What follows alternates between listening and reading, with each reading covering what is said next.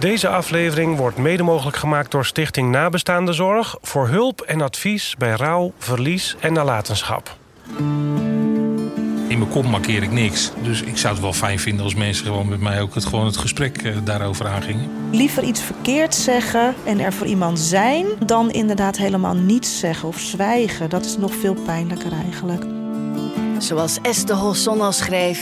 de kunst van het leven bestaat in afscheid nemen van het leven... nog voor het leven afscheid neemt van jou. Vroeger was de dood een taboe, maar tegenwoordig is een gesprek hierover al veel normaler. Dat gesprek voeren we in deze podcast. Ik ben Hajo Magree. Ik ben Patty Lomiddel. We praten in deze serie met mensen die werken in het uitvaartvak. Waarom doen ze dit werk? En hoe houden ze het vol? En we gaan op bezoek bij mensen voor wie de dood heel dichtbij komt. Welke keuzes maken zij? In de tweede aflevering praten we met Linda Frank. Zij heeft de Stichting Nabestaande Zorg opgericht. Een stichting waar je terecht kunt als je als nabestaande vastloopt en wel wat hulp kunt gebruiken. Maar we beginnen vandaag met Walter Kers, militair buitendienst. Walter heeft te horen gekregen dat hij ongeneeslijk ziek is.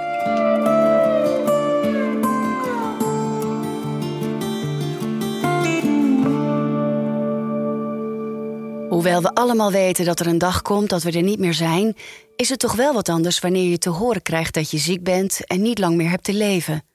Dat overkwam Walter Kers op 17 februari van dit jaar. Walter is een stoere, vriendelijke oud-marineman. Het type recht door zee en is pas 56 jaar. Walter is getrouwd met Joke en zijn zoon werkt bij de politie. Zijn dochter heeft een beperkte levensduur doordat zij op jonge leeftijd een stofwisselingsziekte kreeg. Walter ging op zijn zestiende bij de marine en is ook een paar keer op uitzending geweest naar oorlogsgebieden.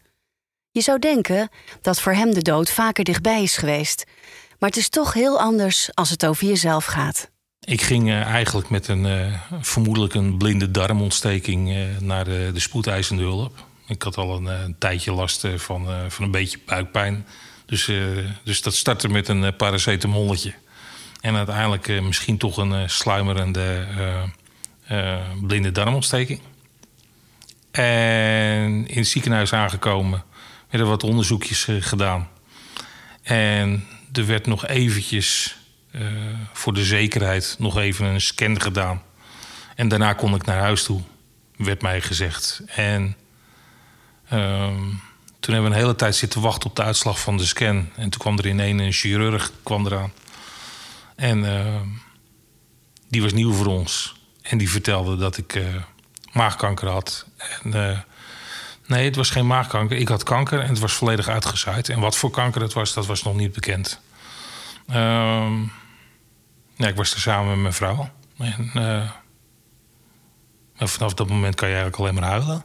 Dus, je heel je wereld stort, stort eigenlijk in. Je denkt meteen zo van, oké... Okay, ehm, is er nog wat aan te doen? Hoe lang nog? Ehm, ja, alles flitst door je hoofd heen. En ja, en daarna word je ook gewoon naar huis gestuurd voor het volgende onderzoekje, wat een week later plaats gaat vinden. En bij thuiskomst dringt de realiteit stukje bij beetje door en wordt duidelijk in welke achtbaan hij en zijn gezin terecht zijn gekomen. Ja, alles draait eigenlijk gewoon om, uh, om, om doodgaan. Uh, ja, een compleet verkeerde, verkeerde volgorde. Eigenlijk worden je ouders te gaan. Uh, ja, en, en nu ga ik als, als eerste. Dus alles draait in dit huis om doodgaan. Eh, hypotheek, verzekeringen. Nou, ik kan ze gek niet benoemen. Maar het gaat eigenlijk alleen maar over, over als ik er straks niet meer ben. Daar gaat het om. Ik ben voornamelijk boos. Walter vertelt dat voor hem en zijn gezin een hele rare tijd aanbreekt. Dat wordt veroorzaakt door uh, de teleurstellingen, de verwachtingen die ik nog had van het leven. dingen waar ik mee bezig was.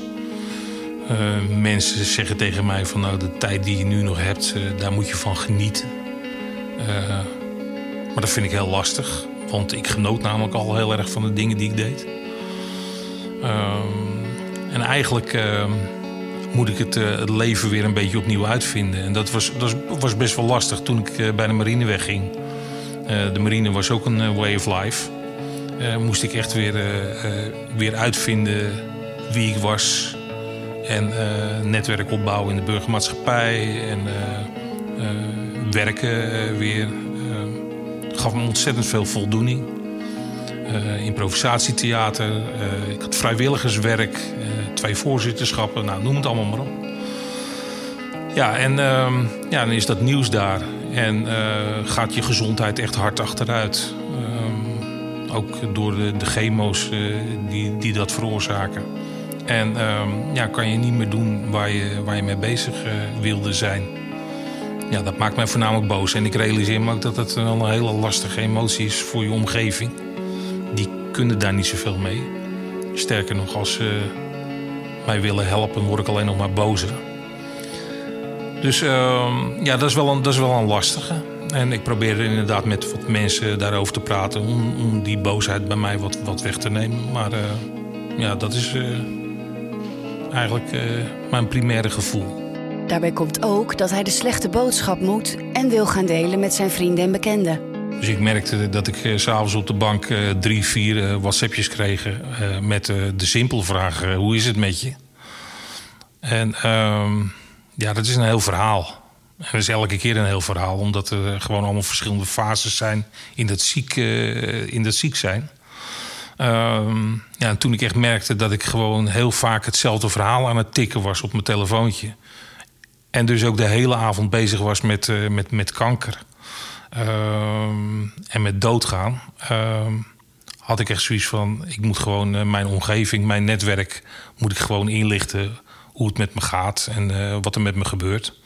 En dat was de reden om een blog te schrijven. Met name om rust voor mezelf te creëren. Dat, het werkt wel. Heel veel mensen lezen, lezen het blog. sterker nog, als ik nu bekenden tegenkom, bekenden van vroeger, en die vragen van hoe gaat het met je, dan zeg ik nou lees eerst mijn blog maar. Ehm, want ik vind het ook leuk om het gewoon over andere dingen te hebben. Dus als ik nu met iemand een bakje koffie ga, ga drinken, dan is niet de eerste vraag hoe gaat het met je. Want als het goed is, zijn ze daarvan op de hoogte. En kunnen we het ook gewoon hebben over, uh, over leuke dingen. En ook uh, waar de ander zich mee bezighoudt. En, dus ik vind het ook leuk om te horen hoe het, hoe het gaat met een ander. En het niet alleen over mezelf te hebben. Ja, ik bedoel, het is ook geen leuk verhaal wat ik te vertellen heb. Dus we kunnen beter een beetje lachen om, om, om andere dingen. Ja. Walter kan ook goed grappen maken over zijn eigen situatie. Als het een beetje een rotzooi in de tuin is, zo van uh, ja, dat, uh, dat doet Joker wel volgend jaar als ik er niet meer ben. Als iemand zegt van uh, oh, dat is ook wel erg of wat dan ook, dan zeg ja, ik ben terug, ik ben straks toch dood. Dus ehm, ja, ja, ja, de grapjes worden wat harder. Ja. De grapjes zijn echter niet altijd een succes. Soms zijn de grapjes wel leuk en andere momenten, andere momenten niet. Ja, dat moet je een beetje aanvoelen. Ja, ja. Maar met name mijn zoon heeft het er wel erg, uh, erg zwaar mee met ziekte. Ja. Wat helpt is afleiding zoeken. Ik ben uh, met Vincent een, een, weekendje naar Londen geweest. En je merkt toch dat als je hier thuis zit... dat je eerder geneigd bent om het uh, over doodgaan... en over wat daarna, dat je het daar wat gemakkelijker over hebt... dan als je op pad bent. Want dan gebeuren er dingen om je heen... Uh, waardoor je afgeleid wordt of dingen die je allebei leuk vindt of wat dan ook. Dus um, ja, ik denk als je op pad gaat met, uh, met elkaar, ja, dan, dan, dan is het er eventjes op de achtergrond. Nou, we zijn eigenlijk in eerste instantie zijn we gewoon een, een, een informatiepunt. Straks praten we verder met Walter. Nu eerst Linda, zij vertelt dat vaak blijkt dat mensen moeite hebben om de draad weer op te pakken nadat ze iemand hebben verloren. Rondom een ziekbed en een uitvaart heeft men doorgaans veel aandacht voor elkaar. Van lieve berichtjes, kaarten, telefoontjes tot de pan soep. Maar als het rouwrumoer is verstomd, zoals Toon Hermans dat al zei, en het dagelijks leven zich weer aandient, vallen veel mensen in een gat. En daarover praten we met Linda Frank, 46 jaar. We ontmoeten haar bij afscheidshuis Sterrenheuvel. Ze is nabestaande adviseur en initiatiefnemer van de Stichting Nabestaande Zorg in de regio rond Haarlem. Loop je tegen vragen aan na een overlijden, bel ons. We hebben een groot netwerk om ons heen. We kunnen mensen doorverwijzen, we kunnen mensen zelf helpen. Dus uiteindelijk eh, zoek, zoek niet, maar bel. En wij kijken samen verder waar we, waar we hulp kunnen bieden. En bij de ene zal het inderdaad vragen zijn rondom het rouwproces. En bij een ander zal het administratie zijn die niet, uh, die niet meer opgepakt wordt... omdat de partner overleden is die de administratie deed. En bij weer een ander zal het vragen zijn die naar de notaris moeten. Maar blijf niet lopen met vragen en, en laat ons met je meelopen. Linda heeft een team van zorgconsulenten en ervaren vrijwilligers om zich heen verzameld die met die vragen kunnen helpen. De mensen die het meest eh, contact met ons zoeken, dat zijn voornamelijk mensen die te maken hebben met partnerverlies. En uh, vooral ook uh, wat, wat ouderen, 60 plus, die, uh, die bij ons aankloppen en op zoek zijn naar contact met anderen. behoefte hebben om met, met anderen te praten over wat hun is overkomen. Maar ook inderdaad om met elkaar in gesprek te gaan over en, en hoe nu verder. Hier als je inderdaad met elkaar ehm, nou ja, een lang huwelijk hebt gehad of lang, lang bent samen geweest, hoe ga je dat nieuwe leven weer inrichten? En waar, uh, nou ja, waar kunnen ze elkaar bij helpen? En dan is het lotgenotencontact eigenlijk het meest, meest waardevolle. Wij hebben in uh, 2000, januari 2017 hebben wij uh, de inloopochtend het rondje van uh, ontwikkeld, ja, ontwikkeld, opgezet. En dat zijn we eigenlijk heel laagdrempelig begonnen in een tea room puur inderdaad het faciliteren van een plek waar mensen elkaar kunnen ontmoeten. We drinken een kop koffie samen, we, we delen ervaringen, mensen kunnen vragen stellen. Mensen kunnen ook uh, aan ons vragen stellen als het gaat over, inderdaad, over rouwverwerking of over nalatenschap of over administratieve zaken. We zijn daar met twee professionals en twee uh, vrijwilligers. En uiteindelijk is het inderdaad uh, elkaar ontmoeten en, en, en, ervaringen met elkaar delen. Dat doen we nu in Haarlem bijna drie jaar uiteindelijk blijkt het best wel heel bijzonder te zijn dat we zo'n grote club met mensen elke keer weer bij elkaar halen. En dat, uh, nou, dat vond ik wel heel erg mooi om dat uh, te realiseren met, uh, met ons team. Het rondje van Haarlem start vanaf 4 november nu ook in de Haarlemmermeer.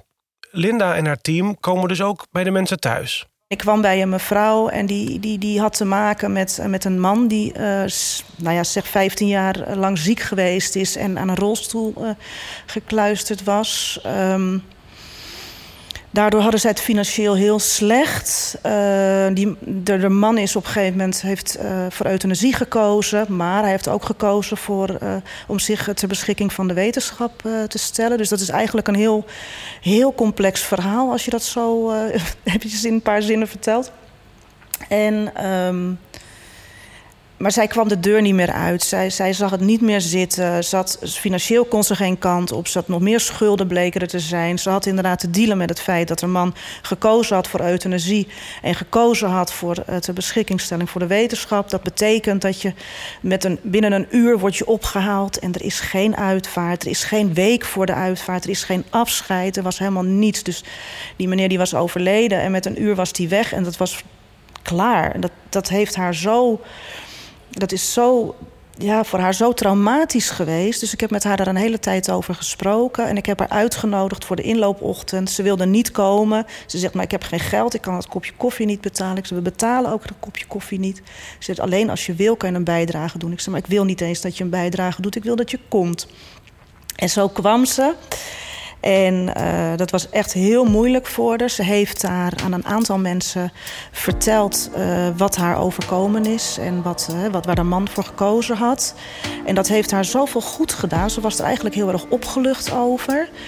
En na de hand zijn ze nog met een aantal andere dames. Zijn ze, het was mooi weer, zijn ze nog op een terrasje verder koffie gaan drinken. En de keer daarna vertelde ze mij, ze zegt het was twintig jaar geleden dat ik op een terrasje een kopje koffie heb gedronken. Ze zegt het heeft me zoveel goed gedaan. En ze komt nu uh, geregeld en ik heb altijd nog zo'n warm hart voor haar. En ik ben zo blij dat het mits met hele kleine stapjes, maar dat het wel beter gaat met haar. En dat, ja, dat is voor mij gewoon een succesverhaal. En ja, dat vind ik mooi. En dan uh, word ik heel warm van. Ik wil niet in een uh, zilvergrijze Mercedes liggen. Dat is, een, uh, dat is een keuze. Walter heeft na een stroom aan behandelingen te horen gekregen dat ze niets meer voor hem kunnen doen. Voor hem breekt weer een nieuwe fase aan. Hij is dan ook met zijn gezin gaan praten over wat bij hem past, maar vooral wat niet. Ik wil ook niet in uh, zo'n zo'n gelakte kist met, met van, die, van, die, van die koperen handgrepen eromheen. Dat, dat ben ik niet. Dat stijve, dat, dat wil ik niet. Ehm, ik wil, ondanks dat het best wel kort is wat ik geleefd heb. Ik bedoel, ze zou zomaar 20, 30 jaar langer zou ik willen leven. Maar ik bedoel, dat is me niet gegund. maar ik heb wel een heel mooi leven gehad.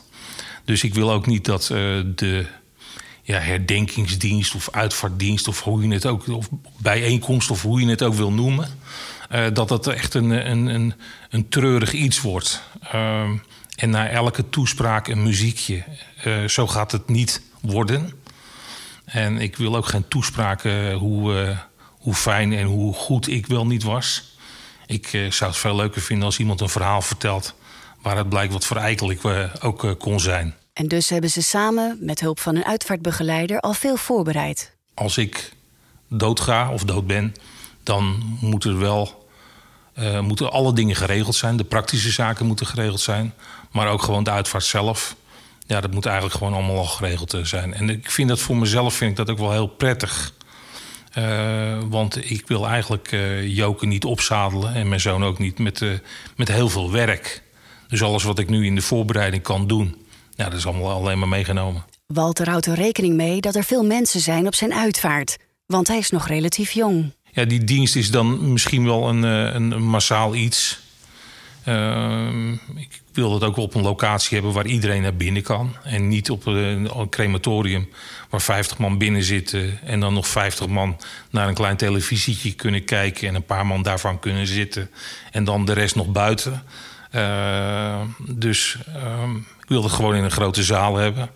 En uh, ja, mijn vrouw en uh, mijn zoon die vinden dat ook mooi dat het dan op die manier gebeurt.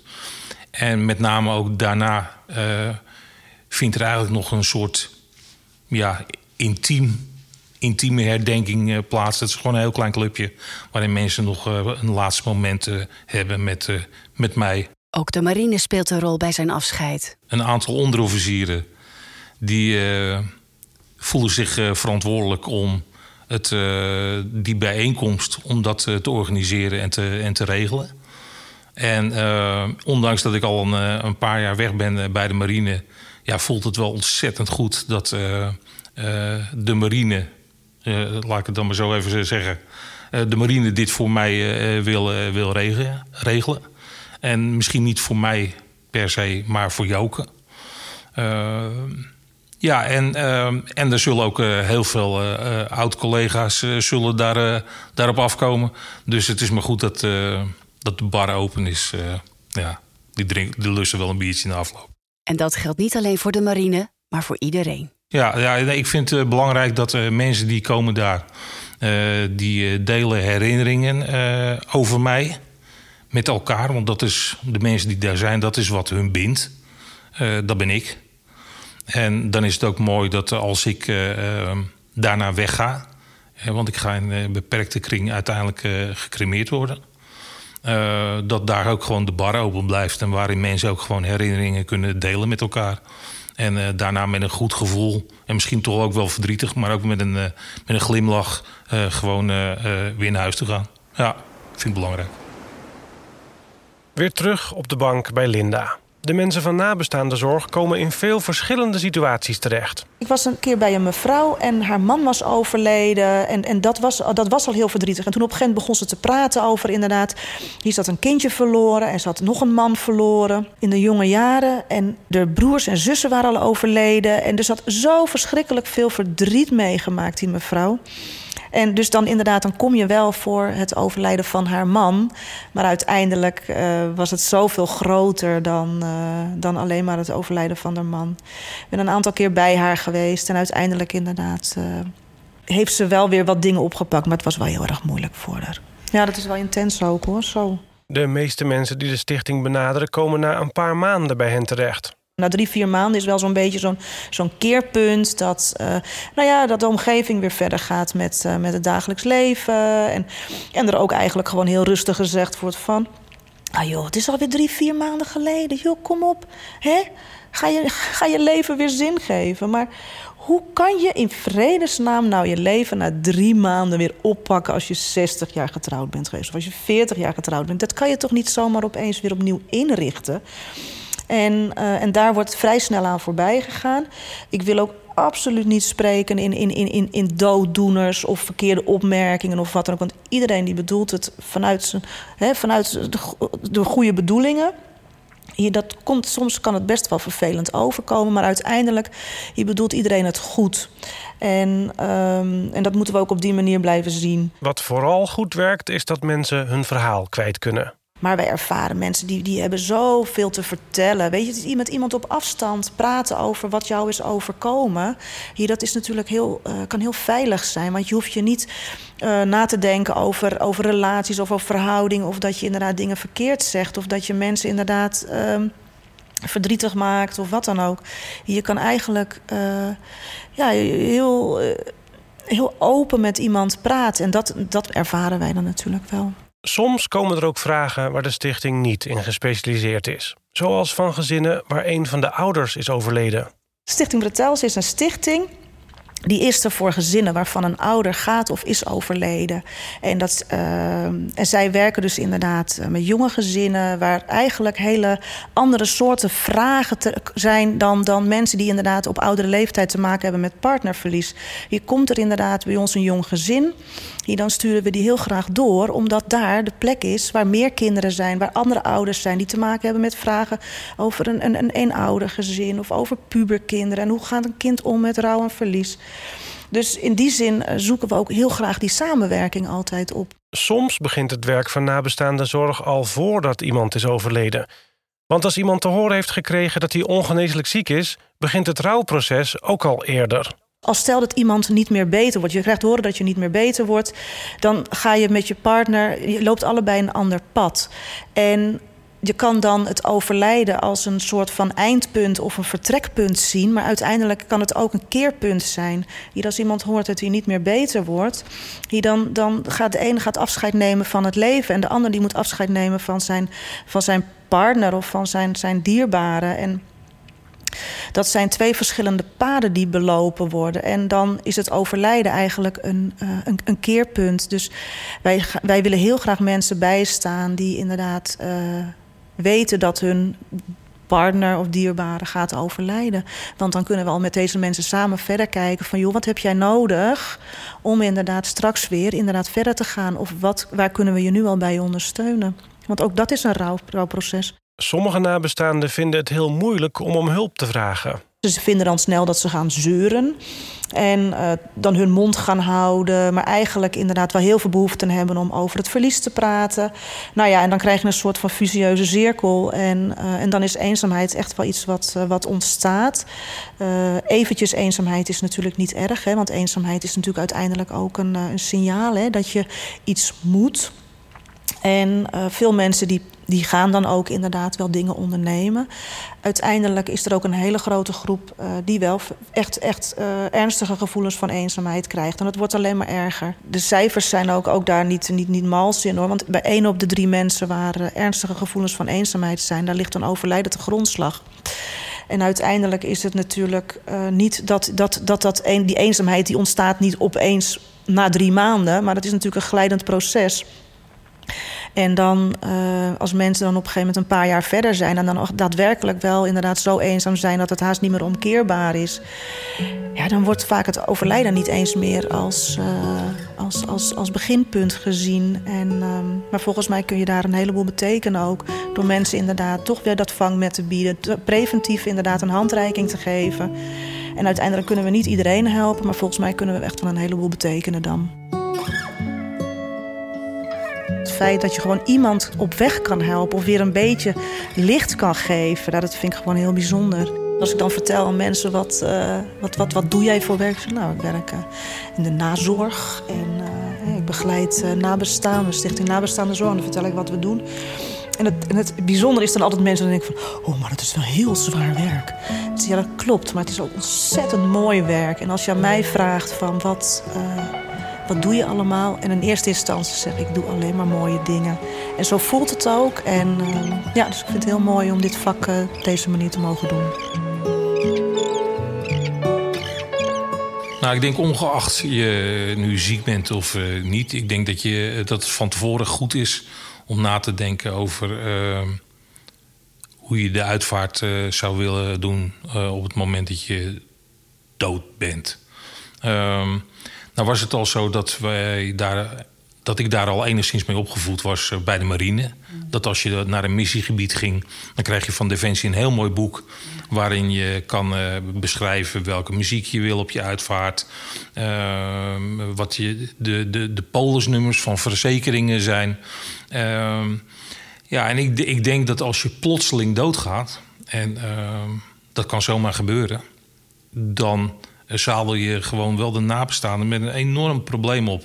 Uh, de wachtwoorden van de computer, uh, de, de, de, wachtwoorden van, van de bank, van de ING. Nou, noem het allemaal maar op.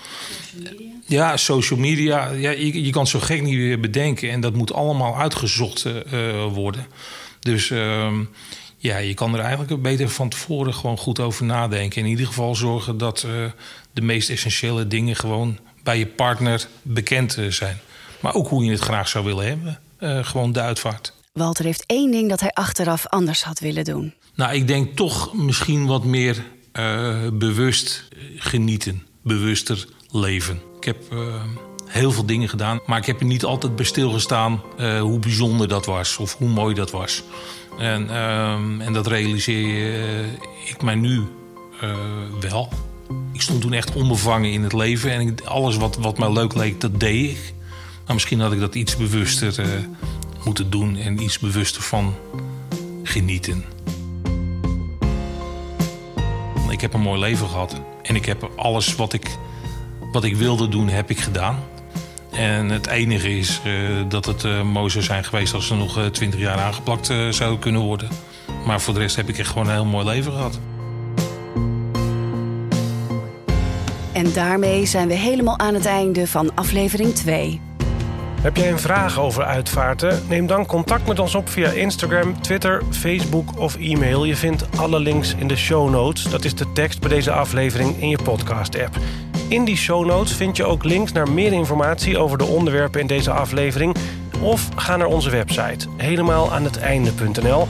Daar vind je alles overzichtelijk bij elkaar. Heeft deze aflevering je geïnspireerd of geraakt? Schrijf dan een review bij Apple Podcast of laat een rating achter. Of als je luistert via Spotify, deel de aflevering. Dan help je anderen om deze podcast te ontdekken. Vergeet niet om je gratis op deze serie te abonneren met de subscribe of abonneerknop. Dan verschijnen nieuwe afleveringen automatisch in je podcast-app.